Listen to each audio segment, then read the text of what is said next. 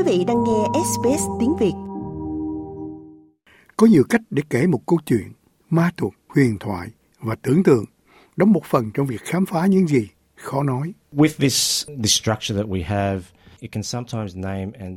với điều này và cấu trúc mà chúng ta có, đôi khi nó có thể đặt tên cho một cái gì đó không thể nói ra, hoặc là một cái gì đó cấm kỵ, hay là một cái gì đó thực sự sâu thẳm ở bên trong ai đó. Mọi người sẽ tìm thấy một cách tổng quát để mang lại một cái gì đó từ một câu chuyện cổ tích liên quan đến hành trình của họ. Được kể lại dưới cả hình thức viết và nói. Truyện cổ tích là những câu chuyện có thể gồm có động vật biết nói, người khổng lồ, nàng tiên, quái vật, các con rồng và nhiều yếu tố kỳ ảo khác. Các câu chuyện phần lớn là chuyện ngắn và được tìm thấy trong hầu hết các nền văn hóa của con người. Hiệp hội truyền cổ tích Úc là một nhóm phi lợi nhuận gặp nhau để thảo luận và viết truyền cổ tích hay thần tiên. Ông Lương Đắc Thắng nói rằng họ đưa ra một cái nhìn khác về thực tế. They're about truth telling essentially. Chúng nói lên sự thật. Về căn bản thì chúng ta có thể lấy một số thông điệp từ sự thật. Đôi khi chúng ta có thể lấy một số thông điệp đạo đức ra khỏi nó và có thể giải thích theo nhiều cách. Và có thể giải thích theo nhiều cách. Ông là một nhà văn và là luật sư đang thực hiện một cuốn hồi ký. Ông cũng là tác giả của Sói tị nạn, Refugee Wolf, một câu chuyện ngụ ngôn xuất bản năm 2014. Đó là một chuyện ngụ ngôn kể lại câu chuyện cổ tích châu Âu có tên là Ba chú lợn con. The Three Little Pigs. Tôi nghĩ làm thế nào mà tôi có thể sử dụng nó như là một cách thức để kể một câu chuyện về việc chấp nhận người tị nạn. Ý định của tôi về câu chuyện là không bao giờ làm suy yếu chấn thương và cảm xúc của những người tị nạn. Trong câu chuyện gốc Âu Châu, con lợn nhỏ đầu tiên xây dựng một ngôi nhà rơm nhưng một con sói đến và thổi bay ngôi nhà đó rồi ăn thịt con lợn. Điều tương tự cũng đã xảy ra với con lợn nhỏ thứ hai đã xây một ngôi nhà bằng các cây gậy nhỏ. Nhưng con lợn thứ ba đã thành công trong việc sống sót sau khi xây dựng một ngôi nhà gạch chắc chắn hơn mà con sói không thể phá hủy. Ngược lại, con sói đã chết khi cố gắng phá hủy ngôi nhà đó. Một cách giải thích của câu chuyện đó là sự công hiến và làm việc chăm chỉ đã được đền đáp như nó đã làm cho con lợn nhỏ còn sống sót. Thế nhưng trong sự tái hiện của ông Thắng về câu chuyện, ông vẽ con sói như một người tị nạn chứ không phải là một kẻ săn mồi. Giống như con lợn nhỏ, con sói chỉ đơn giản là tìm kiếm một nơi để gọi là nhà. Tôi xếp hàng phía sau một số con sói khác. Lơ lửng giữa không trung là một màn hình LCD lớn với một thông điệp bằng chữ trắng trên nền đen có nội dung. Hãy cẩn thận với những con sói tị nạn khi chúng nói rằng hãy cho tôi vào. Cuối cùng tôi đã đến trạm kiểm soát. Các con lợn đang xử lý các ứng dụng của chúng tôi tại các quầy khác nhau. Có một màn hình LCD nhỏ hơn lơ lửng ở đó với một thông điệp có nội dung là những người uống bia ở bên trái, những người không uống bia ở bên phải. Phiên bản câu chuyện kể lại cuộc hành trình tị nạn của gia đình ông bằng thuyền đến Úc sau chiến tranh Việt Nam. Khi tôi lớn lên, cha của tôi đã bị chấn thương tâm lý rất là nhiều. Tôi không biết làm thế nào để giải quyết điều đó vào thời điểm mà tôi còn nhỏ.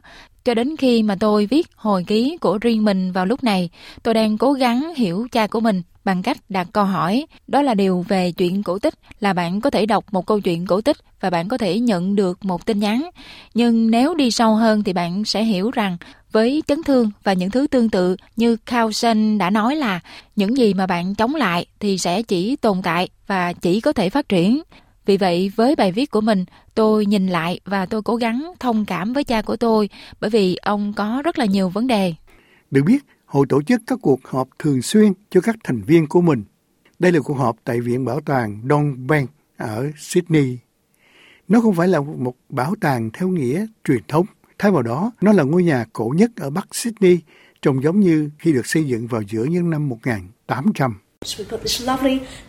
Bạn đã có ngôi nhà thế kỷ 19 đáng yêu này, có một căn bếp đủ chức năng.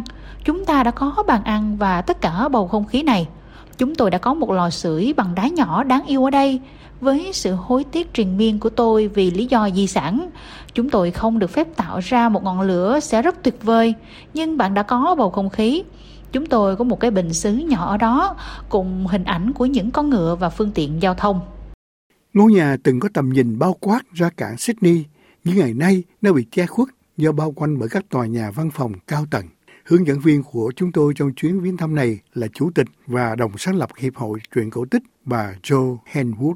Bà và các thành viên khác đang thảo luận về chuyện có tên là Hoàng tử Cam Chiều hay Doom Prince, một câu chuyện cổ tích Ai Cập mà cho đến ngày nay cái kết vẫn chưa được biết. Đạo lý của câu chuyện là gì? Nó phụ thuộc bởi vì chúng tôi không biết kết thúc và nó phụ thuộc vào kết thúc mà chúng ta chọn để kể. Rồi bạn chọn kết thúc nào để kể đây? Được biết, một câu chuyện cổ tích thường pha trộn các yếu tố ma thuật và bi kịch. Bà Joe Henwood nói rằng rất nhiều câu chuyện cổ tích là những câu chuyện sắp đến tuổi trưởng thành liên quan đến những gì chúng ta mô tả bây giờ là những gia đình gặp cảnh rối loạn chức năng. Chuyện cổ tích Hoàng tử Cam Chiều cũng không ngoại lệ. Về câu hỏi, chuyện cổ tích Úc có khác với câu chuyện cổ tích ở các nơi khác trên thế giới như thế nào? Bà Joe Henwood nói rằng không có câu trả lời rõ ràng. Chúng ta là một quốc gia của những người tị nạn. Vì vậy, bạn có tất cả các loại ống kính khác nhau và cách nhìn khác nhau để quan sát, nhưng chẳng có một tiếng nói Úc nào. Đó là lý do tại sao chúng ta có nghệ thuật tạo ra rất nhiều tấm gương khác nhau cho rất nhiều loại người Úc đặc biệt, nhìn thấy chính họ trong những câu chuyện. Được biết, lịch sử bản địa phức tạp của Úc làm cho việc xác định những gì của câu chuyện cổ tích Úc thậm chí còn phức tạp hơn nữa. Nhiều câu chuyện cổ tích đầu tiên của Úc thường hợp nhất thổ dân với các sinh vật thần thoại. Còn một số nhà nghiên cứu tin rằng nhiều câu chuyện bản địa vẫn chưa được biết đến vì chúng không thực sự là những câu chuyện cổ tích. Thay vào đó chúng là những câu chuyện bí mật hoặc thiên liêng mà các nghi thức văn hóa chỉ được kể lại trong một số trường hợp nhất định. Ông Lương Đắc Thắng nói rằng, việc tạo ra những câu chuyện cổ tích mới hoặc diễn giải lại những câu chuyện cũ mang đến một cái nhìn nhẹ nhàng về quá khứ phức tạp của Úc. I think it's a safe way because we're we're trying to imagine Tôi nghĩ đó là một cách an toàn bởi vì chúng tôi đang cố gắng tưởng tượng ra một xã hội như thế nào. Nếu như chúng ta mở một cuộc thảo luận một cách hợp lý, chúng tôi muốn bao gồm tiếng nói và muốn ghi nhận những người có hoàn cảnh sống khó khăn. Họ có thể đã bị chấn thương cùng với những thứ tương tự. Tôi nghĩ đó là một sự phù hợp tốt đẹp. Đó là một loại áo choàng hoặc là mạng che mặt. Nếu như mà bạn thích và sau đó khi mà bạn vén bức màn lên thì bạn có thể nhìn xuyên qua được. Được biết, họ đang tạo ra một cơ sở dữ liệu về những câu chuyện cổ tích gốc của Úc, chuyển thể, chuyện cổ tích, diễn giải và phê bình. Bà Joanne Wood nói rằng bất kể câu chuyện bắt nguồn từ đâu, chúng có thể có một pháp thuật và sức mạnh nhất định về chúng mà không thể tìm thấy trong cách kể chuyện dựa trên thực tế. Khi nhìn vào những câu chuyện cổ tích Úc, rồi nhìn vào quan điểm của chúng ta và những câu chuyện đó vốn có đủ manh mối trong những câu chuyện được tạo ra từ lâu đời trước đây nhưng họ đã có sức mạnh rồi đó. Đó là các lớp tâm lý ở đó. Chúng là phổ quát cũng như mang tính hết sức địa phương. Quý vị muốn nghe những câu chuyện tương tự có trên Apple Podcast, Google Podcast, Spotify hoặc tải về để nghe bất cứ lúc nào.